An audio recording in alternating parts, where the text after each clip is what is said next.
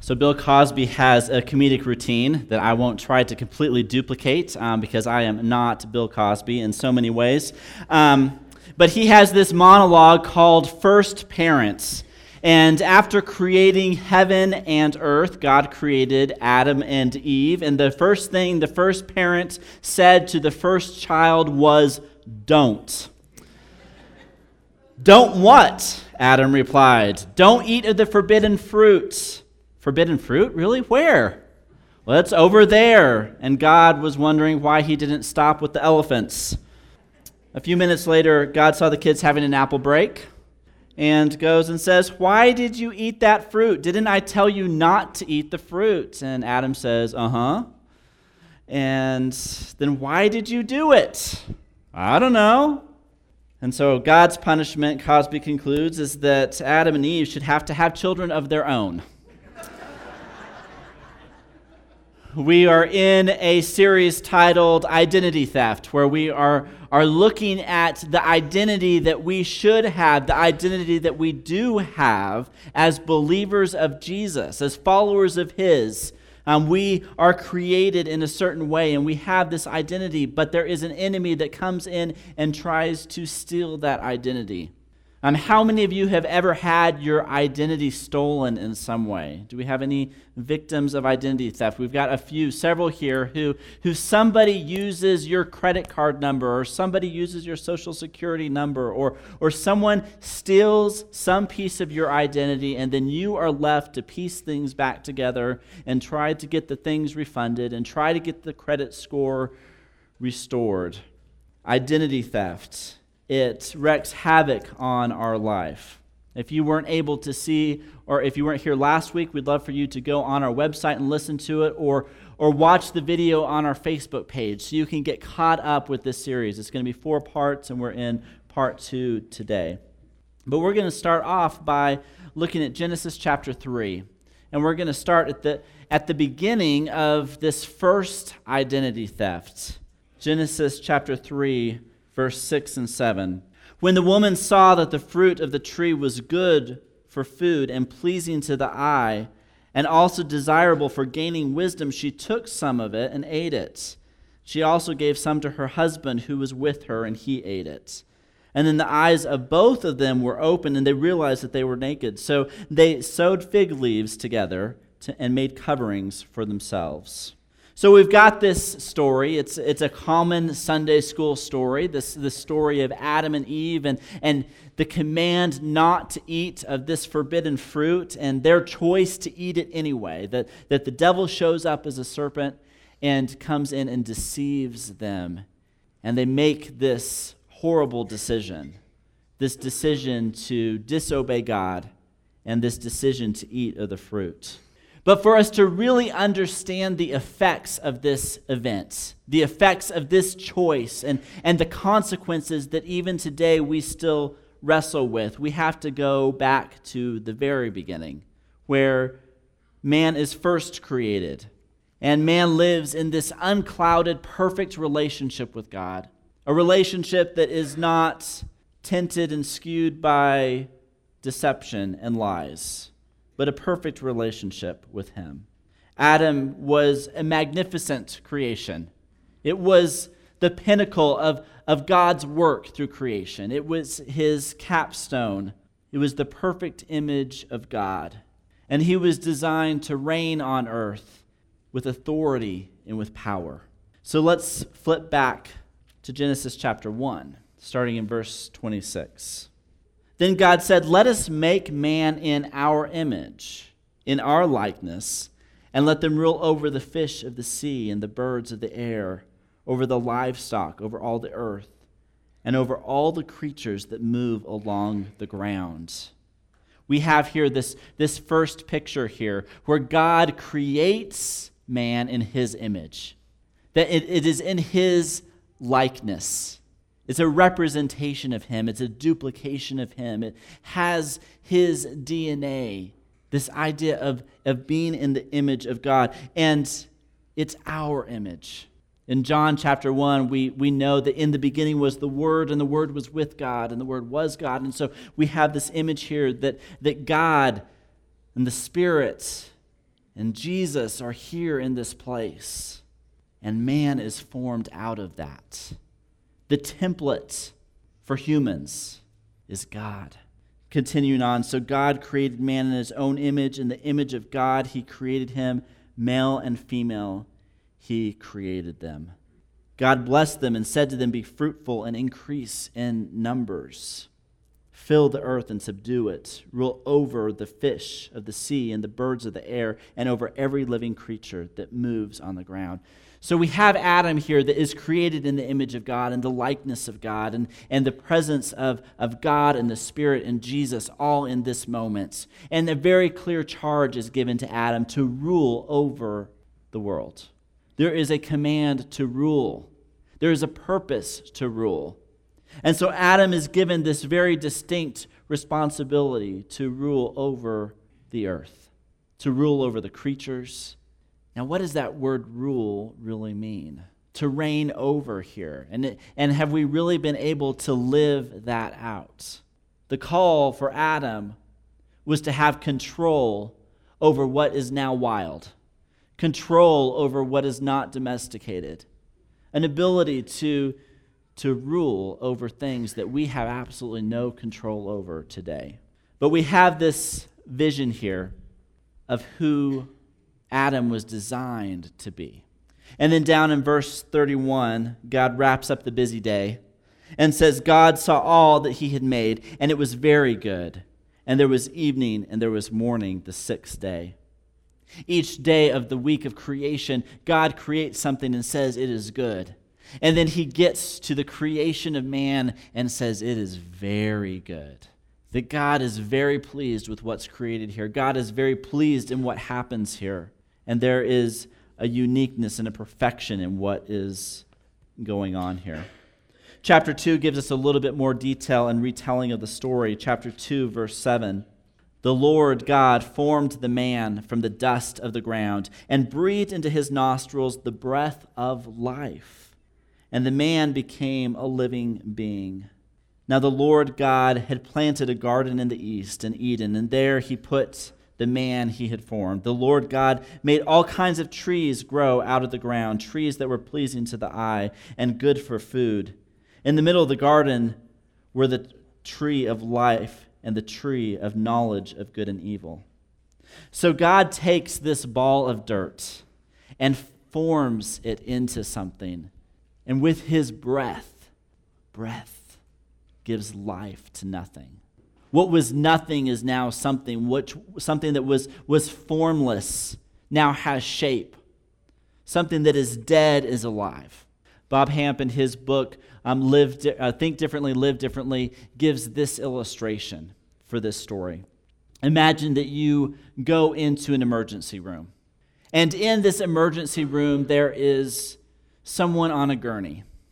And, and as you are in this, this room, you realize that this person is dead. They're no lo- longer living. And, and they lay there as a lifeless form, loss of color, no movement, no breath. If you've seen a dead body, you, you know just the, the, the difference between living and dead. And so here lies this body with nothing. And as you're in this room and, and you, you go through all the emotions of what it's like to encounter a dead body, maybe it's grief or shock or sadness or, or fear, all the emotions that, that roll into this as you encounter this body, you realize that something else changes in the room, that a, a wind comes into the room. And it's not just a wind that shakes things up, but it's a wind that is is somehow visible. This wind that is thick in the room. This, this wind rests in this room. And there's a slight glow to it, maybe like the, the heat waves off of a road on a hot summer day. That there is a presence here. And this presence comes over this body. And this presence rests over this body. And before long, you see that the wind and this body are now becoming one, that the, that the, the wind comes down on this body and, and combines with this body and, and changes and, and fills it up, and the two become one. And then what was a dead body starts to have color to it. it begins to change. And then there's a gasp for breath, and then labored breathing. And then this body begins to breathe and gets up and stands and is fully alive. The breath of God comes in and becomes a part of this person. And now, this person, in its uniqueness, this person in its um, unique personality, fully alive, is not completely separated from the source of life. There is a source of life within this body, a source that gave this body life. And so we see the story of Adam, something that is dead. And one little verse that we can skip by the breath of God fills this body. The breath of God brings this person to life. And now this person has the source of God within it, the breath of God within it. What a powerful image as we think of the breath of God coming in and giving us a source of life. The breath of God giving us a new reality. What was dead is now alive. And now we have a new identity based on that source that's within us. Adam has a very clear purpose, and his purpose is to reflect the glory of God, to rule over the land, to be fruitful, and to multiply. And in this call, in this charge given to Adam, he showcases God's glory. His intellect, his free will, his emotions all show God's character. But then a new character enters the story. Satan comes in in the form of a serpent and comes in with, with lies and deception. Adam and Eve are given the authority over the earth, but if, if Satan could steal that authority, if Satan could deceive them and rob them of their God given identity and their God given purpose, then he would destroy man and be able to reign over the earth himself. And see, so he comes in maliciously Maybe it's a computer virus that comes in and steals your account number. It's something that comes in under the radar, under, under your awareness, and comes in and starts nipping away at your identity, starts, starts pulling your critical information to be used against you. And Satan, being the father of lies, twists and distorts the truth and will find ways that are not obvious to you to confuse you and to distract you to, to cause you to lose the reality of who you are. That source of life, that breath of life that's in you becomes stolen. Adam and Eve had been given such great authority. But then he says this in Genesis chapter 3, verse 5. The serpent is talking to Eve and says, For God knows that when you eat from it, your eyes will be opened and you will be like God, knowing good and evil. So the serpent takes some of the truth and manipulates the truth and twists the truth and implies that Eve's identity could be something far greater apart from God. If Eve would make the choice to separate herself from God and, and change her identity, then her identity would be something far greater. This is the lie of Satan. The lie that says if you will separate yourself from God, you can be something better. If you will separate yourself from the reality of who He is, then you can be greater. But these are the lies of the enemy that rob us of who we're supposed to be. But Eve traded her God given identity with the serpent's lie. And this robbed man of his true self worth, his true identity by eating of the tree of the knowledge of good and evil, they ingested a new input. As opposed to the source of life that comes from God, they have ingested something else. It's a new source of information, a new truth for them, a new reality for them, but it's an inadequate source. It's an inadequate source. The, life, the, the, the lies are all around us. The culture around us wants to tell us that there are other truths, that we can all just get along, that we can have multiple views on this, that there is no one reality. Culture around us tells us that you can be Hindu or you could be Christian, it's all the same. The culture around us tells us that everything is relativistic, but those are lies that come in from the enemy. And start to break down the true identity of who we are, the true identity of who we are in Jesus. Satan is actively at work today. He's at work in our universities, he's at work in our schools, he's at work in social media, all telling us something that's not true, telling us that God is not the true God. That you too can put yourself in the place of God. You can make the choice of what is true and what is not. You can make the choice of what is good or not. The enemy is at work. Here's an example in McGee's book, um, The Search for Significance. He talks about humanism. And if you're especially in a university setting, if you're college age or, or in an education type place, listen to this. Humanism is the central philosophy of our schools and society. It teaches that man is above all else that he alone is the center of meaning, teaching that man has meaning totally apart from God. Humanism leaves morality, justice, and behavior to the discretion of the enlightened man and encourages people to worship man and nature rather than God.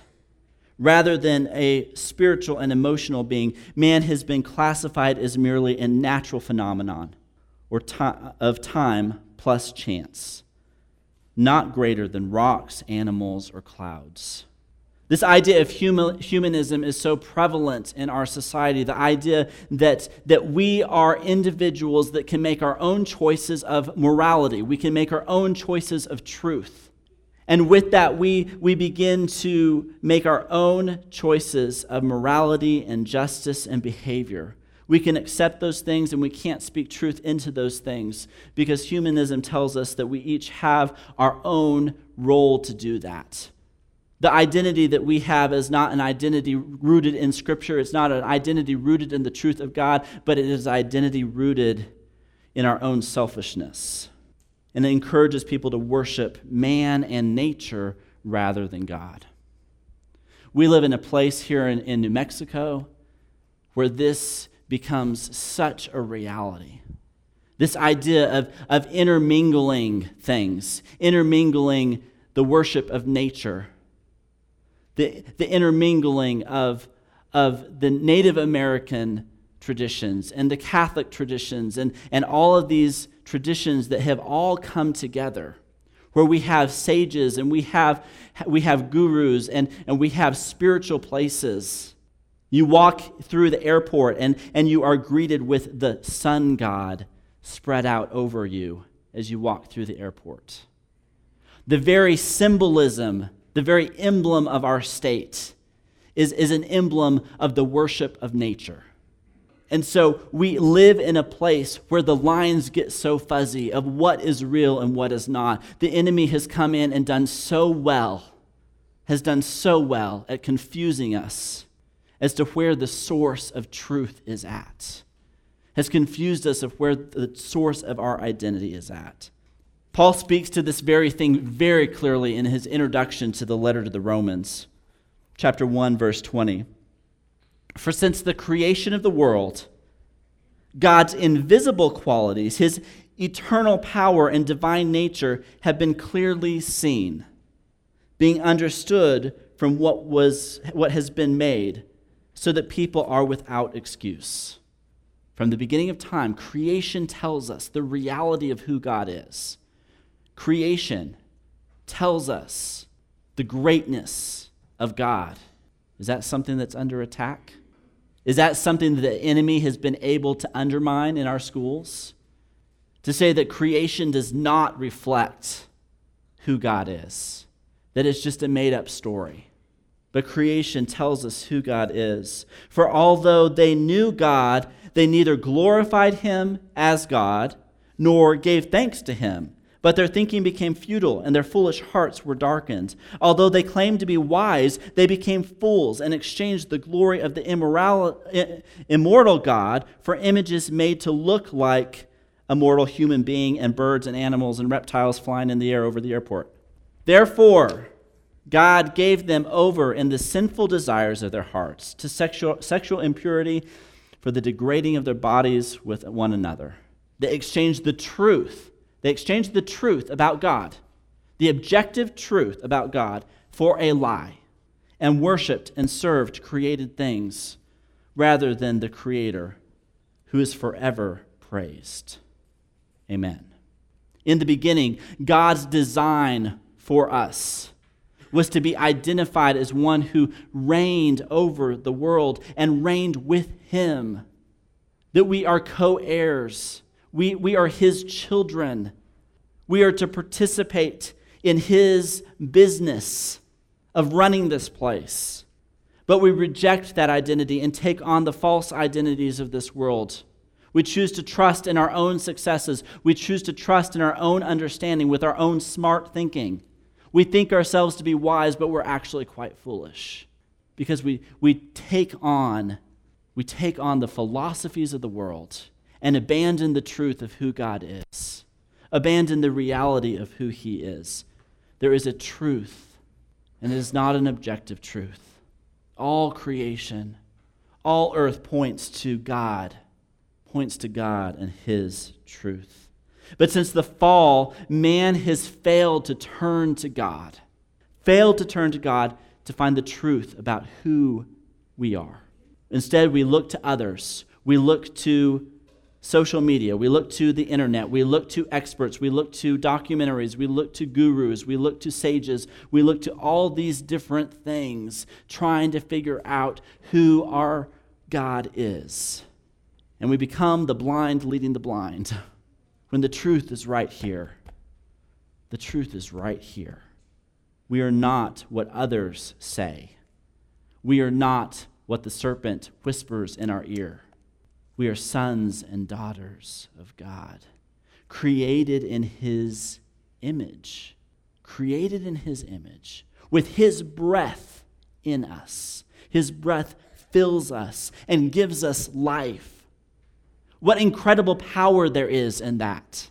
If we could live out a life knowing that we are designed by God for God's purposes and given His source of life, His source of energy. We have a power plant that is embedded in us that is just explosive. It is explosive with power if we will learn who we are if we will learn who God has designed us to be, and if we will live in that, we have such incredible power. We have power to control and reign over the things that are wild. We have power to reign over the world that is untamed, because that's what He has given us and what He has called us to do.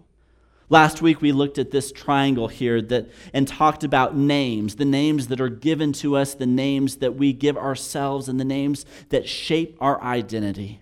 And our identity comes from these names. And our behavior comes out of this identity. And, and the enemy wants to attack each and every one of these spots, wants to attack who we are. He wants to attack the name child of God. He wants to attack the name image of God. He wants to attack the name image bearer filled with the breath of God, filled with the Spirit. If He can attack those names, then our identity is broken, our identity is lost, it's manipulated, changed, hijacked, and identity has been stolen. But we have to see in this next triangle that, that the name is really about the Father. Our name, our identity comes from our birthright as the one who created us. A Father created us. None of us were raised by the, the, the one true Father. We have fathers in our lives that have raised us. That's not our real father. Our real father is the one who made us, the one who breathed life into us, the one who, who knitted us together out of a ball of dirt and breathed life into us, breathed life into us, and created something that looked like him, that behaved like him, that talked like him, had the same facial features had the same genetic makeup. He duplicated himself into us and gives us life. Well, the fall really messes us up. We live in a world that is fallen, and we're under constant attack of real new threats of the enemy who is so creative in finding ways to destroy our identity. In the same way, computer hackers and, and identity theft, identity thieves come in and find new ways to get your information and pull out of your email and, and, and trick you into some phone call or some chain email or, or some poor guy who's in Africa whose wife is dying and needs you to send him money, whatever it is. They find a new way to get in, and the enemy finds new creative ways to come in and still kill and destroy. And we have to be on guard. We have to be on guard. But Jesus Jesus comes in and fills in the punishment that we should have received for that fall. He comes in and gives us that life back. He comes in and gives us that breath back. Comes in and gives us the power and the inheritance and the identity that we're supposed to have through a life in Jesus. We're able to restore our identity and find out who we really are. Next week, we're going to look at, at a lot of the common lies that the enemy uses to steal our identity, the, the techniques that he uses to come in and get in. But each week, as we wrap this up, I want us to, to continue to look back at the truth of Scripture of who we are. And I read these last week, and I'm going to read them again this week, and I'll read them again next week. Because Scripture has so much to say about who we really are that regardless of the names that you've been given, regardless of the names you've given yourself, regardless of the hurts that you've experienced, the rejection that you've experienced, the, the damage you've experienced, regardless of any of those things, regardless of the lies that you have believed, there is a God that loves you through that no matter what. He will love you through that no matter what. There is no one too broken to receive the love of God. This is who you are. This is who you are. You are the salt of the earth. You are the light of the world. You are a child of God. You are part of the true vine, a channel of Christ's life. You are Christ's friend. You are chosen and appointed by Jesus to bear his fruit. You are enslaved to God. You are a son of God, a daughter of God. God is spiritually your father. You are heirs with Christ, sharing in his inheritance. You are a temple. You're a temple where the Spirit of God dwells. You are united with the Lord. You are a member of Christ's body. You are a new creation. You are reconciled with God. You are a saint. You are God's workmanship. You are a fellow citizen with the rest of God's family. You are righteous. You are holy. You are a citizen of heaven. You are hidden with Christ in God. You are an expression of the life of Christ. You are chosen by God. You are a son of light and not of darkness. You are a holy partaker of a heavenly calling. You are one of God's living stones being built up in Christ as a spiritual house. You are a member of a chosen race. You are a member of a chosen nation. You are a member of a royal priesthood. You are an alien and a stranger in this world, and it's a temporary place that we live. You are an enemy of the devil. You are a child of God. You will resemble Christ when he returns. You will be born of God, and the evil one and the devil cannot touch you. You are not the great I am. But by the grace of God, I am what I am. Our true identity, those are powerful. Those are not weak people. Those are powerful people. Those are people who transform the world. Those are people who make a difference and make an impact on the people we work with, the people we go to school with, the people we see day to day. Those are a people of God who know who they are. Let's be standing we're going to spend some time in prayer. And this is a time for you to pray with one another, or it's a time for you to come and receive prayer with, with one of our shepherds who will be down front or in the back. Uh, maybe this stirs something up in you. There, there's some lie that you have believed, there's something about who you are that, that is not the truth of who God says you are. And we want to pray for that now. Uh, but maybe you have not yet taken those steps of faith to say, Yes, Jesus is Lord. And today's the day that you want to make that decision. And you, you want to take on Jesus in baptism and say, He is Lord of my life. However, we can pray together, let's do that now um, as we sing this next song. Let's pray. God, we thank you so much for Jesus. We thank you for um, our identity that is found in Him. God, I thank you for the forgiveness that we have, that, that no matter how screwed up we are, how many mistakes we make, that you are still there ready to pick us up, ready to welcome us into your arms. And so, God, I pray that you convict us, that you challenge us, that you inspire us, that you show us what it means to be your child. God, for all the lies that we believed, I pray that you break those today and that we will only see truth, that we will see who you are and who we are in you. God, we give this prayer time to you. It's in Jesus' name we pray. Amen.